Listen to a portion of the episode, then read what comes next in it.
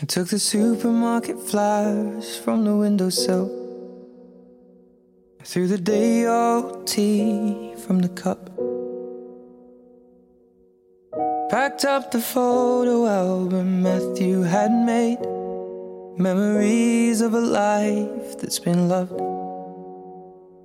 Took the well soon cars and stuffed animals.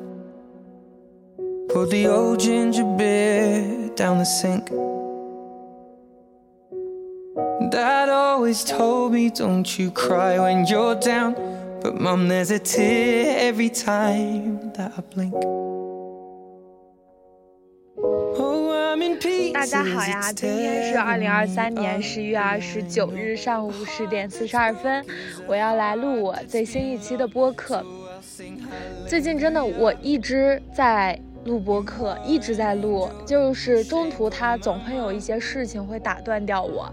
哎，就比如像说昨天我在大理才村码头的这个大草坪。坐在石墩子上面开始录播课嘛，我讲我讲我讲的特别开心，特别兴奋，就已经讲到了那个非常顺流的那个点，就马上要进入非常好的状态之时，哎，有一个大哥，你说好巧不巧，拿着他的一个吉他，and 大音箱，还有随身携带了一名跟拍小助手和一名鼓手，然后呢，他们就在我的旁边就开始大声的开始唱，嗯，然后我当下我就。我非常之不满意啊，但是我又不知道该说什么嘛，我就呆住了。因为我觉得录播课它是需要有一个状态的啊。我发现我录播课是这样，我刚开始讲的时候，它是没有一些状态的，就是像平常那般讲话。但是当你进入到一个所谓很流动的状态的时候，你就会非常之顺流啊。然后我就是刚刚进入那个非常流动的状态，就被 打灭了，就被打灭了。所以我昨天又寻寻觅觅找了很多地方，因为那个点还在嘛，我就想哎继续把它衔接起来。可是好巧不巧呢，就是一直都没有找到，不知道为什么最近大理的人这么多，就是没有一个地方是适合录播客的。所以我就寻思说，今天大清早起来，坐在大草坪上录一期播客。那先来讲讲我最近发生了一些什么事情吧。先来讲讲是什么，我的播客不就是一直在讲我发生的事情吗？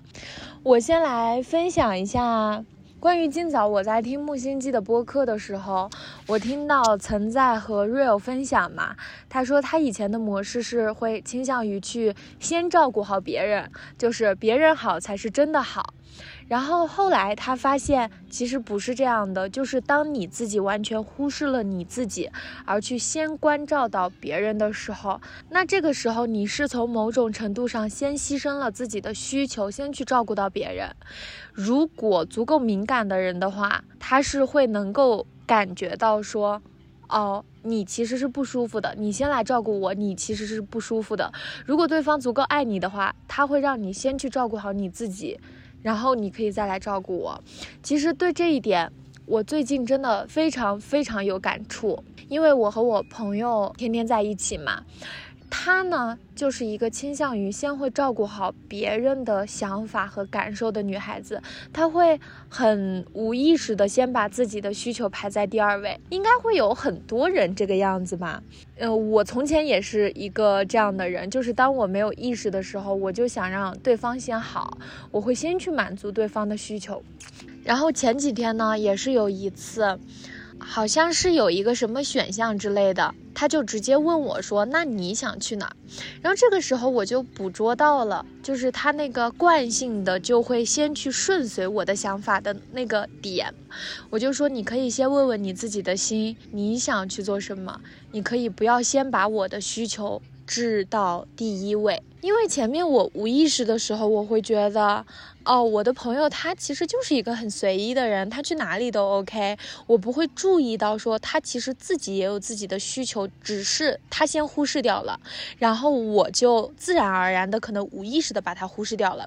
但当我现在有觉察之后，我就发现了他这个点，所以我就这个样子去跟他讲嘛，我说你可以先问问你的心，你究竟想去哪儿，可以不要先把我的需求摆在你之前。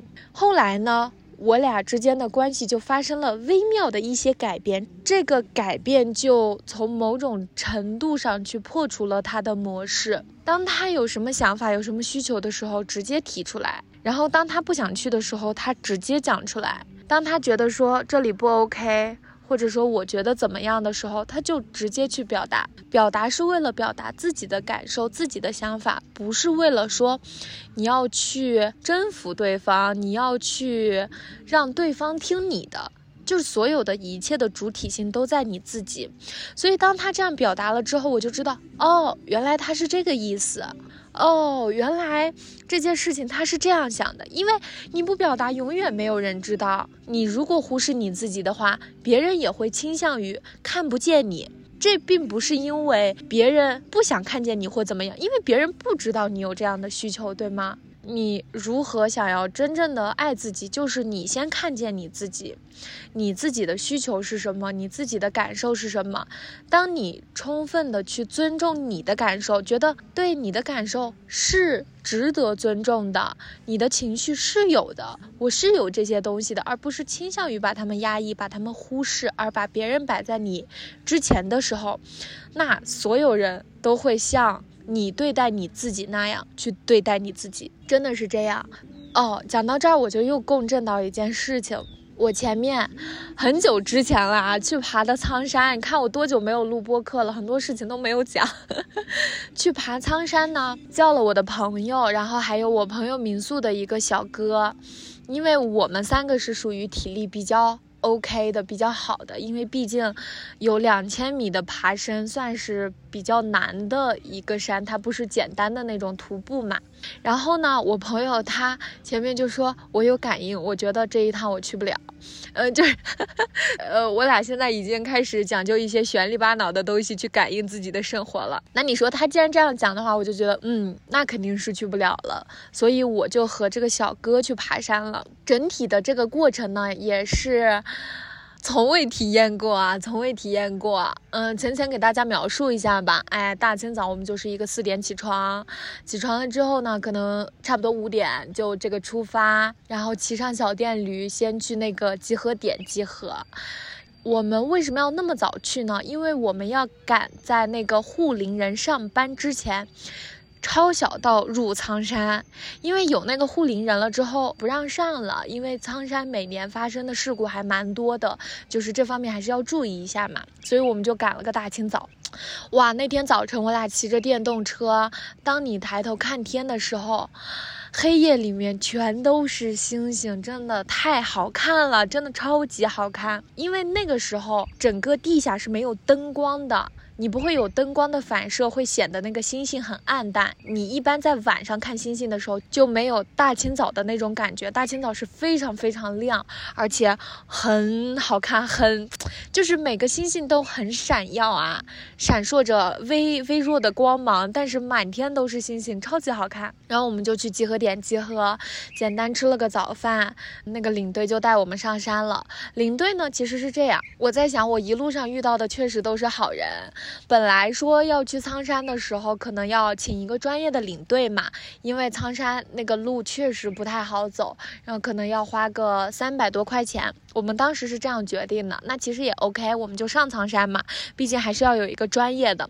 然后结果我隔天呢，就在小红书上刷到了一个小哥说要组队去苍山，我就说多问问价格，多对比一下嘛。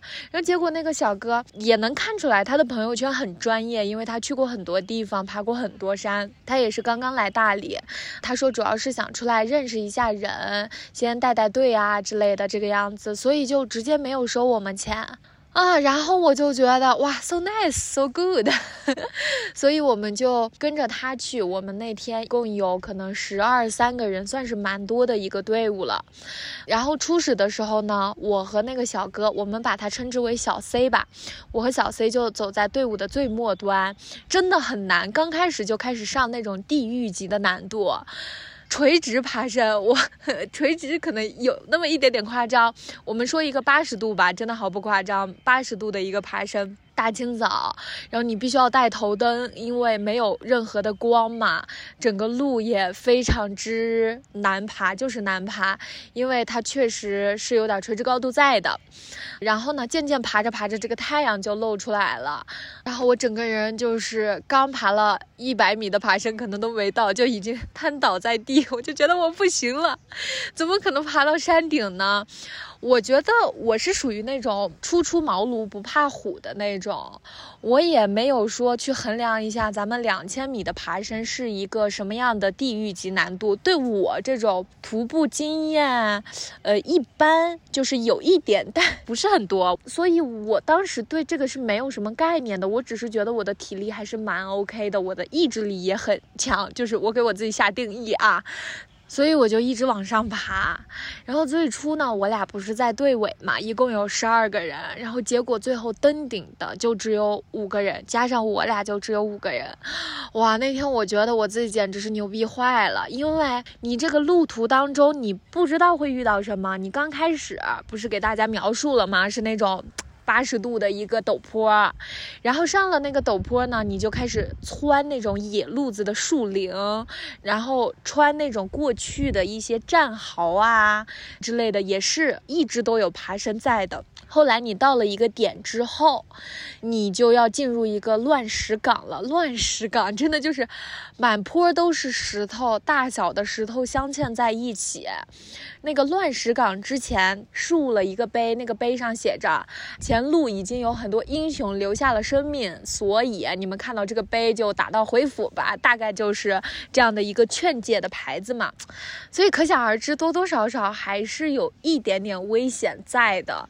过。了那个乱石岗之后，就上了很多很多道台阶。我觉得累的不是你的身体，是我的心肺功能跟不上。毕竟大理这边就有一点海拔在的，你爬升两千米，你最终爬到的是一个四千的海拔。然后我自己的心肺一直跟不上啊，我的身体只能说还行吧。就是我并不觉得身体上的累对我而言是一种。没有办法去克服的这个心肺上的累，对我而言真的是呼吸不过来的累。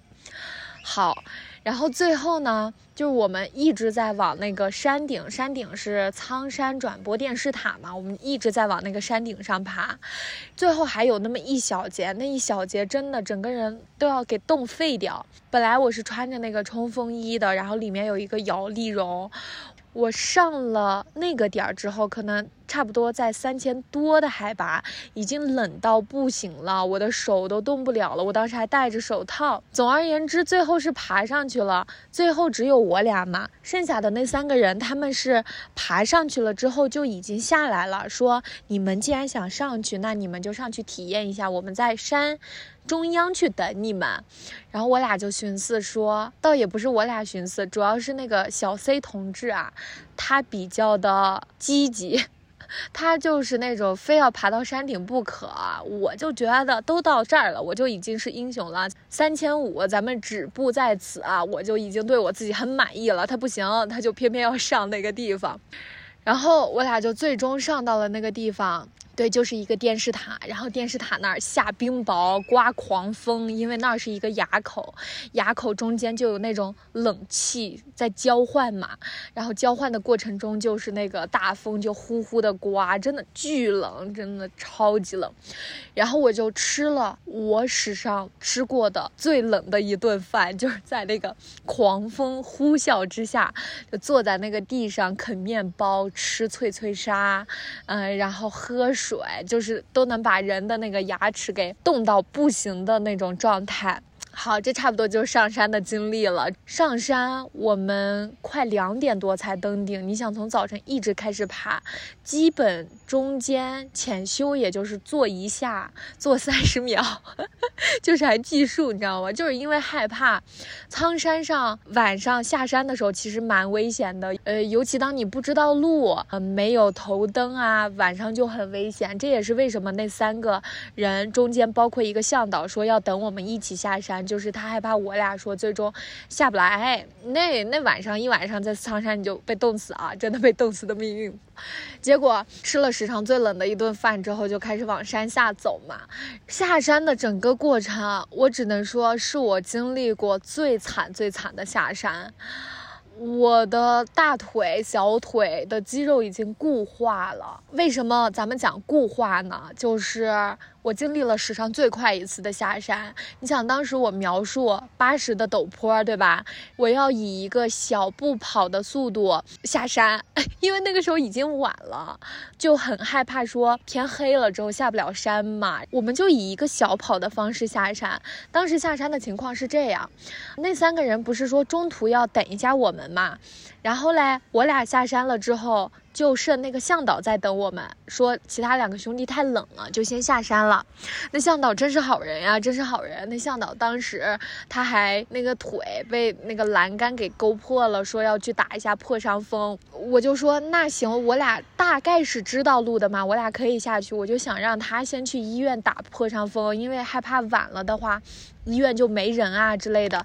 他的意思就是说不行，必须要把你俩护送下去啊，就是很好，懂吗？我一整个大感动，真的非常之好。所以这中间就存在一个很纠结的点，我又想让那个向导早点下山，那个向导同样也想早点下山，但是呢，因为我这个菜鸡，我的体能不太允许我那么快步的就跑下山。所以这中间就有很多的纠结嘛，那呃小 C 走在前面，我走在中间，那个向导说他断后，所以我就不敢慢了，因为我慢了之后我就很害怕耽误人家的时间。我觉得我在山上摸黑下山我是可以接受的，我就慢慢来呗。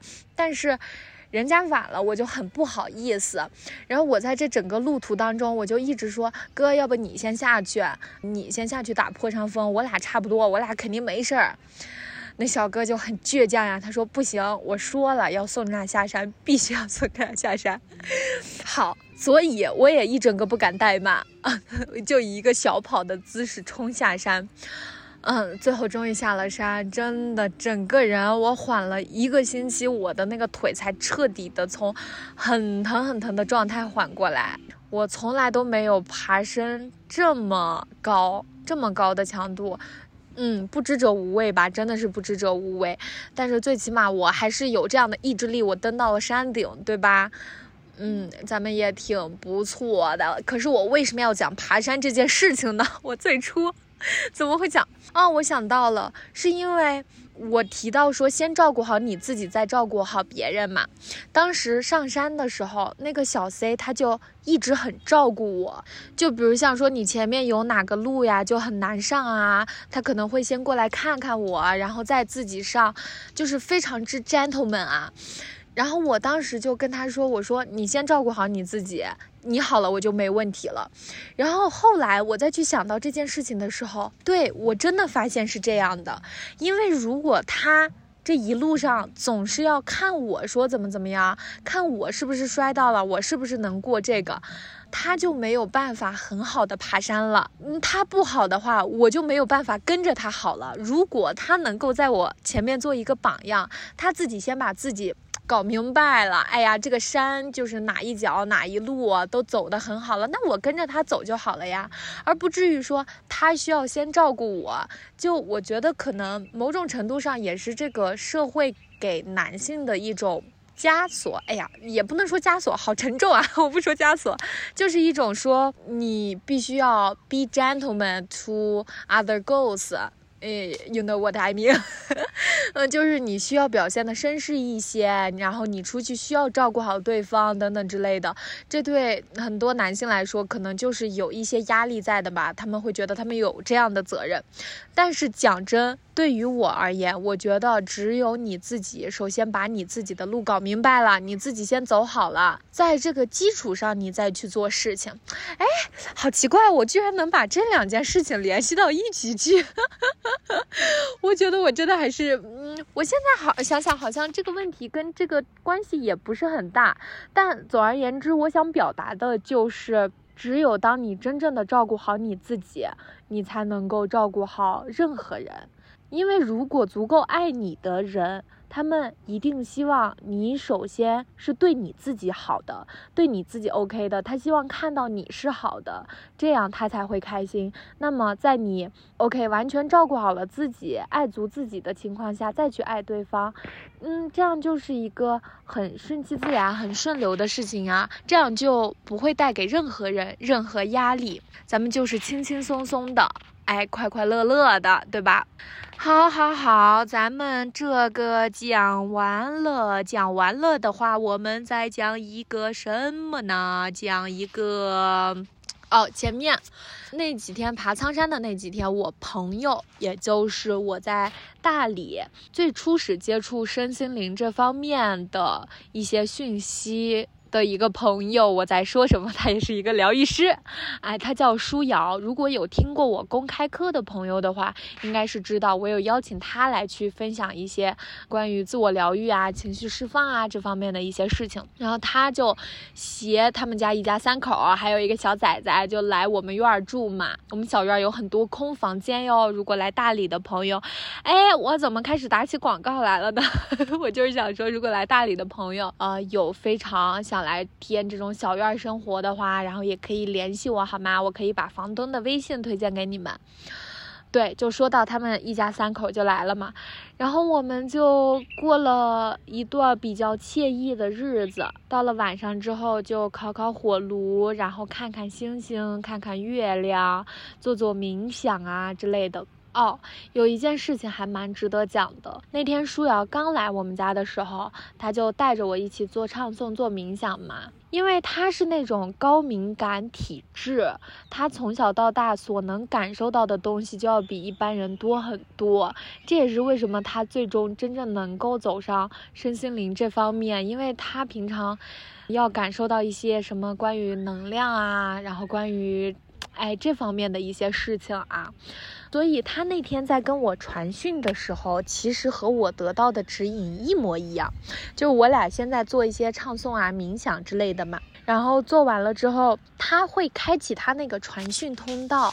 我先来给大家讲一下啊，最初我在跟他接触的时候，比如像很多时候我有一些疑问啊，我有一些困惑啊，然后我们在聊天嘛，我们在 have a conversation，对不对？所以呢，这个时候我就会问我，哎，我就提出我的疑问，然后我就发现，他就很能精准的 get 到我的那个点，并且在当下给我一些非常有效的一些认知和一些指点建议。那个时候我就觉得很神奇，真的这很神，真的很神奇。就是他每次说完之后，我就是一个大嘴张开，然后双手呱唧呱唧，就是我觉得。很震撼，因为他为什么能够精准的踩到我的那个点？然后他当时跟我所描述的是说，他可能能够接收到我的比较高维的一些信息，然后通过他这个管道直接输出给我。所以我最初接收到这些信息的时候，我是觉得我很震撼的，因为。在我的身边，从来都没有过这样的人跟我说一些这方面的话，因为他说的话太过于就是像一种传讯一样，这种传讯他切实的踩中了我当下的所有问题，然后事后你再去问他，他又说这是他感觉到的，他就是在通过这种方式给别人做疗愈，很神奇吧？真的很神奇。然后那天，呃，我俩在做冥想的时候。他就同样也跟我传讯嘛，他当时就说可以再多多去放下你大脑的一些认知，去真正的用心用心去感受生活，这个点也是我之前嗯所在播客里面分享过的嘛，所以当他当时说到这些话的时候，哦，我就觉得和我近期得到的一些指引啊提示啊，其实是非常相符的。嗯，下次如果有机会的话，我也可以把他邀请来我的播客去做一些分享。他真的是一个非常神奇的人物，就跟大家描述一下他当时有一些开智慧的一个瞬间吧。他从小到大的家庭环境非常之差。他的母亲一直有一些躁郁症在，外加上他又是一个高敏感人格，他就能够感受到他母亲的所有喜怒哀乐。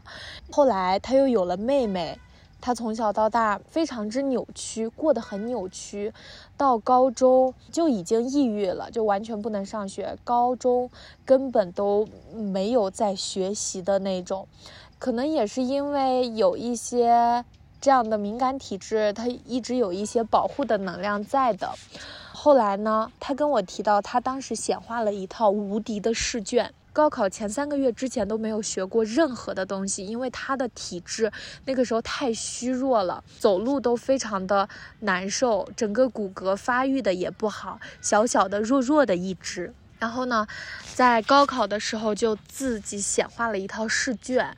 有一天很神奇，他去了一个书店，他就看到了那套书，他就觉得，嗯，就买这套书，就看这套书吧。然后他就把那套书前前后后就一直翻，一直翻，做题、刷题嘛之类的。后来就考了一所二幺幺。嗯，我们就是说，可能确实是有一些神秘的力量在保护吧。啊，我们不讲的那么玄学，就很多东西它可能就是一个命数，对吧？然后到了大学之后。他以为离开了他原先的这个原生家庭，这个非常不好的能量场，他能够渐渐变好。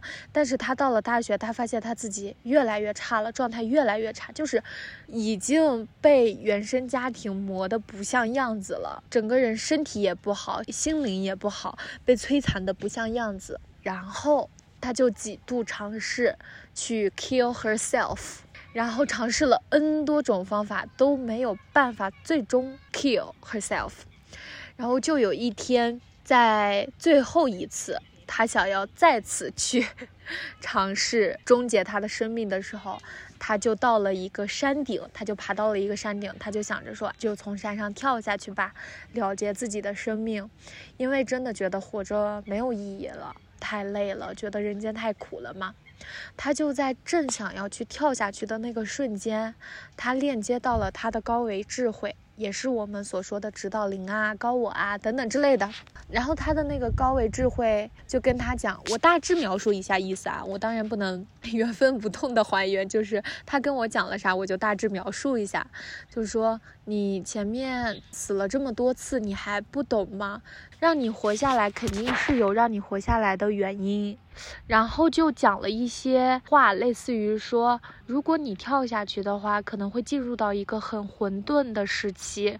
这个时期你在前几世都经历过，嗯，经历过，你又投胎，所以说明你一直在轮回这个部分。那么人生就是一场修行，你前几世没有修好的课题，你这一世还是要来还。那么，如果今天你还想 OK 了结，没有关系，你去了结，反正来一世还会再来一世，还会再来一世。然后，据他跟我描述说，他当时就想开了，他说：“鸭蛋还要再来一次，那我干嘛？”然后他就想通了，他那个时候就有意识的可能去链接到了他的高维智慧。好，所以他就渐渐活下来了。他知道他没有办法死了嘛，对吧？没有办法去了结他自己的生命了，那不活着干嘛？所以就开始慢慢的走上疗愈这条路。未来还有很多的故事，他又去了西藏啊，后来又接触到了瑜伽呀，通过瑜伽去做情绪释放啊，等等之类的。他的故事非常之精彩。如果嗯，到时候有机会的话，我会把他请来播客去进行一个分享。所以之前我就很好奇，我说他每次怎么总是能够抓住我的这个点，对我展开一些发问和启发，甚至我很多问题还没有问出来，我的这个问题还没有总结好呢，他已经把答案告诉我了。所以其实世界上他是有着一些很不同寻常的人，他们可能在这方面确实非常有天赋。但是我讲这个也不是为了说什么，大家懂我的意思，我就是想分享一下啦，大家也没有必要去对这个有一些什么样的评价，还是什么样的什么东西。反正我觉得世界之大，所有东西都有可能存在，只有我们不知道的，没有它不存在的，对吧？我们的认知才达到哪儿跟哪儿呀，是吧？哎，我就看到这大草坪的这些垃圾啊，我刚刚还在和我朋友讲，就说等会儿我俩搞个垃圾袋要去捡这些垃圾。咱们就是觉得，哎，我呼吁大家保护环境，好吧？我现在属于是看到什么在说什么了。看到这大草坪这么干净的大草坪，有这么多什么废酒瓶子呀，嗯，还有鞋、矿泉水瓶儿等等之类的，你就很窝心啊，真的很窝心。哦，我突然间想到，就是我特别想分享我曾经。还未迷失之前，我应该有在播客里面分享过吗？就是我在大学期间经历了很长很长的迷茫期，我一直不断的向外去探索。那段时间其实我过得也贼惨，真的很惨哦。我现在回想起来是比我现在惨很多。我可能将近暴食了有三年之久，嗯，就是一直和自己就是一个。没有 balance 的状态，一点都不平衡。我自己内心也不平衡，我对外界的世界也不平衡。所以，我为什么说，当我真正的开始探索我自己内在，找到了一个这样的自己之后，我才觉得好像有了生机，渐渐活过来了一样。就是因为我觉得，是因为我大学的那几年过得太混沌了啊！我现在想起来，我对我自己都是一个。非常之苛刻、严格要求自我的人啊，那几年过得不是很很 OK。嗯，我其实是想讲，就是当我刚刚踏入大学的那个期间，我觉得那个就是心想事成。我其实是很多情况下就是有心想事成的瞬间的。我要给大家分享一下那种状态，让我觉得现在我也踏上了生命之流，我也会有这样的一种心想事成的感觉。我在进大学之前，我是一个热爱奋斗的好青年。我是觉得，我上了大学之后，我就要去探索更加自由、更加丰富的人生，出去旅行。我要见更多的人，我要去。那个时候，我就是这样的人。我的本性，我的基调其实一直是这样的。然后在初始啊，我就得知了说，大学有这样一支神奇的队伍，它叫做国旗护卫队。哎，我有一个播客听众曾经和我聊过天，我知道他也是国旗护卫队的。我在初始知道这支队伍的时候，我就觉得他很神奇，因为我自己从小到大是非常有军旅情节的人，我会非常之喜欢那种部队很苛刻、很严苛的生活所锻造出来的一种所谓的友情也好，所谓的那种很集体、很积极向上的那种感情，我是有这种情节的啊。然后在进大。学之前我就了解到嘛，我们学校有这样一支队伍，我就说我必定要进。就是那个时候我就已经定下目标了。然后定目标之后呢，我就开始哎搞一些有的没的，我就去加人家团长。我们那个时候叫队长啊，加队长也就是大二的学长的一些微信嘛。然后我加上了那个学姐之后，我就说我特别喜欢国旗护卫队。我上了大学，我立志我怎么样，我就开始表忠心了。我就说我肯定是要加入你们国旗护卫队的，就跟那个小姐姐聊得很开心。然后呢，我不就是进学校了吗？然后进学校了之后，刚开始大学嘛，咱们都军训啊，大家都知道，我在军训里面表现的也非常优异，我是一个非常喜欢军训的人。我有在我的另一期播客里面讲过，我从六年级的时候，大家去户外探索，有那种户外的项目啊之类的，我就是那种显眼包，哎，我们就想浅浅表现一下。然后到了初一的时候，咱们就是一个排头兵；到了高中的时候，我们被选到那个方阵里面去做走的比较好的那个。然后到了大学呢，我当然也不吝啬呀。我在军训里面是有过那么一点点底子在的，所以也得了一些什么。哎呀，得了荣誉不重要，总而言之是我表现的非常好，对吧？然后我当时还跟我那个教官互相写信，我就说刚来大学，非常之迷茫，特别想体验军旅生活。真的，我的这个心思都写在信上了。然后我们教练很感动，他就回复了我一封很长很长的信。他说：“军旅生活固然是艰苦且精彩的，但是大学生活是更广阔的天地，什么天高任鸟飞等等之类的。”然后他说完了很多之后，我就突然间打消了我对军旅生活的一个向往吧。嗯，我就觉得好像可能也就是那样。所以就在没往这个方向想。那那之后呢？我们在军训的时候，我们学校的国旗护卫队就来招新，我就是举了一个手，我就是报名。我们学校的国护队真的非常之抢手，整个新生都在招新，然后他最后就会选出来三十名，十五名男的，十五名女的，然后分配到各个不同的队伍当中。因为我们一共是有七个小分队嘛，每个小分队是负责不同的事情的，它就相当于是一个大学的社团啊，大家可以这么理解，也没有那么多花里胡哨的。然后我就是铁定铁了心了，我就是要进这个，我的目标非常之明确。那最初始呢，出了一个小 bug，很搞笑的一点在于，我们国护队招新的时候要先有两周的密训，每天早晨五点半一个小时的密训，然后你扛下来两周的。扛下来，好搞笑啊！嗯，你扛下来两周的密训之后，然后你就可以进行一轮面试、二轮面试，就主要是你的体能，然后和你的一些综合素质表现嘛。哎呦喂，怎么又开始唱歌呀？很像草原上的歌啊，类似于什么乌兰托娅呀之类的。好的，我接着讲。然后呢，他最初在发信息的时候就完全漏掉了我的名字，就没给我发。所以他们都开始集训三天了，我都不知道有这个消息。后来就有一个以前和我聊天的女孩子，她都说：“哎，集训怎么没看到你？你被分到哪个小分队了？” 我就是一整个惊慌失措。我说：“什么什么集训是国旗护卫队的吗？” 我就是一整个懵逼啊。然后他就说：“是啊，那我把我们队长推荐给你看看看，他是不是漏掉了你，还是怎么着的情况？”然后我就去联系那个队长嘛，我就说是不是把我漏掉了？我都没有收到消息，我还一直在等这个信息。我说我要去训练啊，等等之类的这种。然后那个小姐姐就说说，哎呀，不好意思，可能是把你漏掉了。那你先填写一下资料吧。慌，一看我的资料，身高一六四，你知道吧？我当时还谎报了呢，我净身高可能是幺六三点五 那个样子，我还谎报了一下幺六四。我把资料表发给他的时候，他就说：“哎呀，你这个身高可能最后进的概率很小。”他都已经直明跟我表达了，因为我们进纠察队的那一届纠察队啊，我们那一届还叫纠察队，后来叫国旗护卫队。我进的那一届，他的身高是有一些硬性的要求在的，你最起码女生要幺六五以上，男生要幺七五以上这个样子。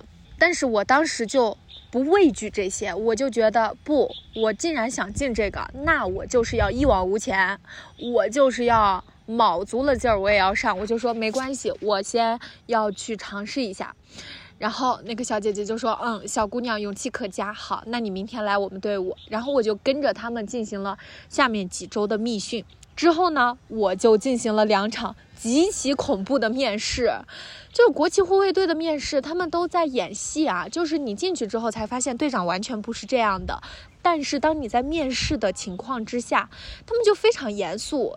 因为他们要表现出来，他们是一支纪律严明、平常非常一丝不苟的队伍啊。每个队长都很严肃。进去了之后，我就是带着我最后必须要进纠察队的那个信念去的，真的是这样，就是这个念很坚定。我后来才发现，这不就是心想事成吗？这不就是显化吗？就是你坚定的觉得我就是要做成这件事情，你有了困难没关系，怎么样？有了困难算什么？直接上啊，门头上啊。然后我就开始进行第一轮面试。第一轮面试的时候，我觉得状态很好。状态很好的原因是我在面试的时候，我一点毫不畏惧，我就觉得这个国旗护卫队我是进定了，我就是带着强烈的这种目标感和使命感来的，所以我觉得我第一波绝对能进。第一轮面试过了，到了第二。轮之后，我结束面试之后，我又觉得稳了。稳是为什么？我面试完了之后。大家都笑了，可能那个氛围很好吧，大家会觉得，哎呀，这个小姑娘还是蛮可以的呢，这个小姑娘还是能给我们队伍增添一点点活力的。所以我当时结束了之后，我就觉得我面试的这个分队呀，绝对是看上我了，我肯定能进，就是很有自信啊，很有自信。那个时候我就觉得，天哪，简直就是世界在为我敞开，我就是这个世界，我就是这个游戏的主角。然后那天我就很开心。啊！我就绕着我们学校走了两圈，真的非常之开心。我就一边开心一边和自己聊天，就非常快乐啊！那个时候刚刚享受大学的自由以及小小的孤独，但是那个时候孤独都不算什么，因为我马上就要进国旗护卫队了嘛。这面试成绩出来之后，哎，我们就是一个顺利入选了。所以我在大学前一年的时候就非常之快乐，就是一直在国旗护卫队里面。我很喜欢那种氛围了，我很喜欢那种很严明、很严苛，但是该轻松的时候轻松，非常有责任感、责任心，很团结一致的那样的氛围，是我超级喜欢的。对我为什么突然想分享这件事情，是因为那天我在和我朋友聊。聊天的时候聊到说这个心想事成，我就发现，当你在顺流，当你在真正的就是你的心想要去做这件事情，绝对只要你的信念足够坚定，绝对没有什么事儿是拦得到你的，拦不住，根本拦不住，因为你信念太坚定了，就是你必拿下它，必拿下它的同时，你不会让你头脑中的那些。哎呀，我身高这么矮，是不是过不去呀？哎呀，我都两天没有集训，大家都不认识我，我是不是最终进不去了？不是，这些东西都不算什么。后来做多事儿，你会发现，人是被什么东西给退却了的。是被什么东西给吓住了呢？是被自己头脑当中的这些杂念、这些对自己的不信任、不坚定给吓住了。所以锚定你的目标，但是这个目标也要选对。就是我为什么说我在大学后期如此之痛苦啊？是因为我的心错了呀。我最初驶进大学的时候，我就是想让我自己开心，想让我自己满足我自己说探索世界的欲望，去看看更大的世界。去接触不一样的人。但是我到了后来，我就迷茫了呀。迷茫在哪里？因为我一直在向外看，我就在向外看。哇，这些优秀的人，他们天天考这个证儿，考那个证儿。哎，这些人，他们天天又做这又做那。然后后来就把自己搞得非常之忙碌，就是忙碌到，对，就是我刚刚说的那些惨状啊，真的很惨。我现在想想很惨，自己跟食物的关系又非常之不协调。你想照顾好你自己身心，最主要的不就是吃？吃和睡嘛，我两样我都没照顾好，所以，哎呀，这些东西都过去了嘛。是我真正的从那个过去很迷茫的我自己，不断向外看的我自己，再回到我自己的本心，我才发现，原来最初的时候我就是在看我自己的心，然后我过得很开心，通过我自己的心。有坚定的目标去实现它，获得一些快乐，并且体验很多很丰富的人生。后来就迷失了嘛，对吧？但是还好，我现在找回来了，还不算晚，对吧？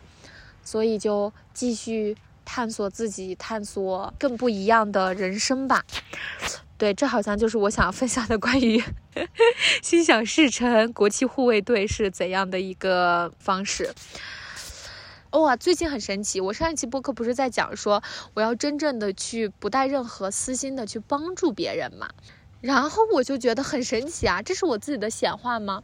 日常生活中总有很多可以让我去帮助的人。然后我可以做的一些事情，比如像就有很多小伙伴就在微信上会去问我一些事儿啊，然后还有一些人可能会来问我关于大理，哎呀，租房子呀，什么情况呀，去哪里吃啊，等等之类的。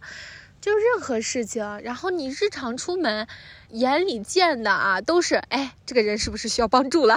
我去帮助一下，就觉得嗯，蛮好玩的，蛮好玩的。咱们就是一个慈善大使。哎呀，慈善大使，你在说什么？什么东西？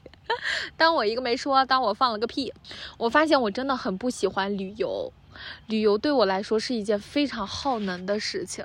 我不太喜欢说那种打卡式的，我出去我一天安排了什么行程，我早晨吃这个，哎，去什么地方，中午吃这个，哎，再去什么地方，这对我来说真的非常之耗能，我一点都不喜欢，就很走马观花呀。我就在想，我过去的很多旅游的经验都不是很让我享受，因为我总是在赶路，我总是觉得，哎，这个地方我也要打卡，好不容易来一次，那个地方也要打卡，好不容易来一次，我就把我自己安排的满满的，好累，好难受，所以，我真的一点都不喜欢旅游，一点都不喜欢旅行。对我不是提到说帮助别人嘛，然后我就在想，十二月份要不就做个随喜的教练疗愈对话，因为我在想，十二月份嘛，三十天，三十个人，每人做一天，对，就有三十个名额。所以我觉得我现在能够承接到的人啊，跟大家去分享一下，因为我也做了很多场 coach 嘛，做了很多场对话，然后我觉得能和我比较匹配的人，大家在自我探索、内在探索方面有一些困惑，在关系方面有一些模式，在原生家庭有一些困扰。类似于这种问题的人，可能会比较适合来找我一些，因为这些议题、这些困惑，可能能够更好的和我共振到。共振到意味着我当下能够问出那个。很顺流、很适合的问题，并且在疗愈这个部分也能有一些新的启发吧。所以大家在这方面如果有困惑、有疑惑，觉得需要找一个人能够更好的看清你自己的话，那十二月份可以来找我，三十个随喜的名额。那这是播客的最后，让我来去送一个祝福吧，送一个祝福啊。送一个什么祝福呢？愿大家天天都能晒到太阳，去找到那个和你很相合的一种大自然的东西。你比如像我之前对树就非常有感应，我经常在树下就是去坐着呀之类的。然后有些人可能对太阳比较有感应，那就去经常晒太阳。有些人对什么大草地呀、对星空啊、对河啊之类的，尽量的去接触这些纯天然的东西。纯天然的，是不加人为的很多塑造的。因为我觉得，当我接触了这些东西之后，我明显的一个改变是，我的能量真的提高了。我非常喜欢这种自然的、不加任何人工创造的一些东西。希望大家都能够在大自然找到非常有链接感的东西。感谢大家的收听，那我们下期再见喽，拜拜。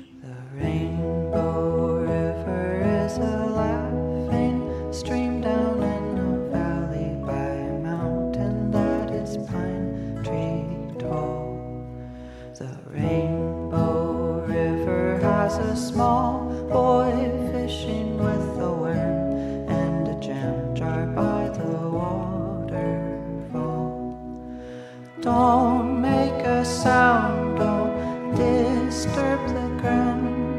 The biggest fish you ever saw was around. And the rainbow river gives a rainbow fish as one small boy goes running proudly to his mother.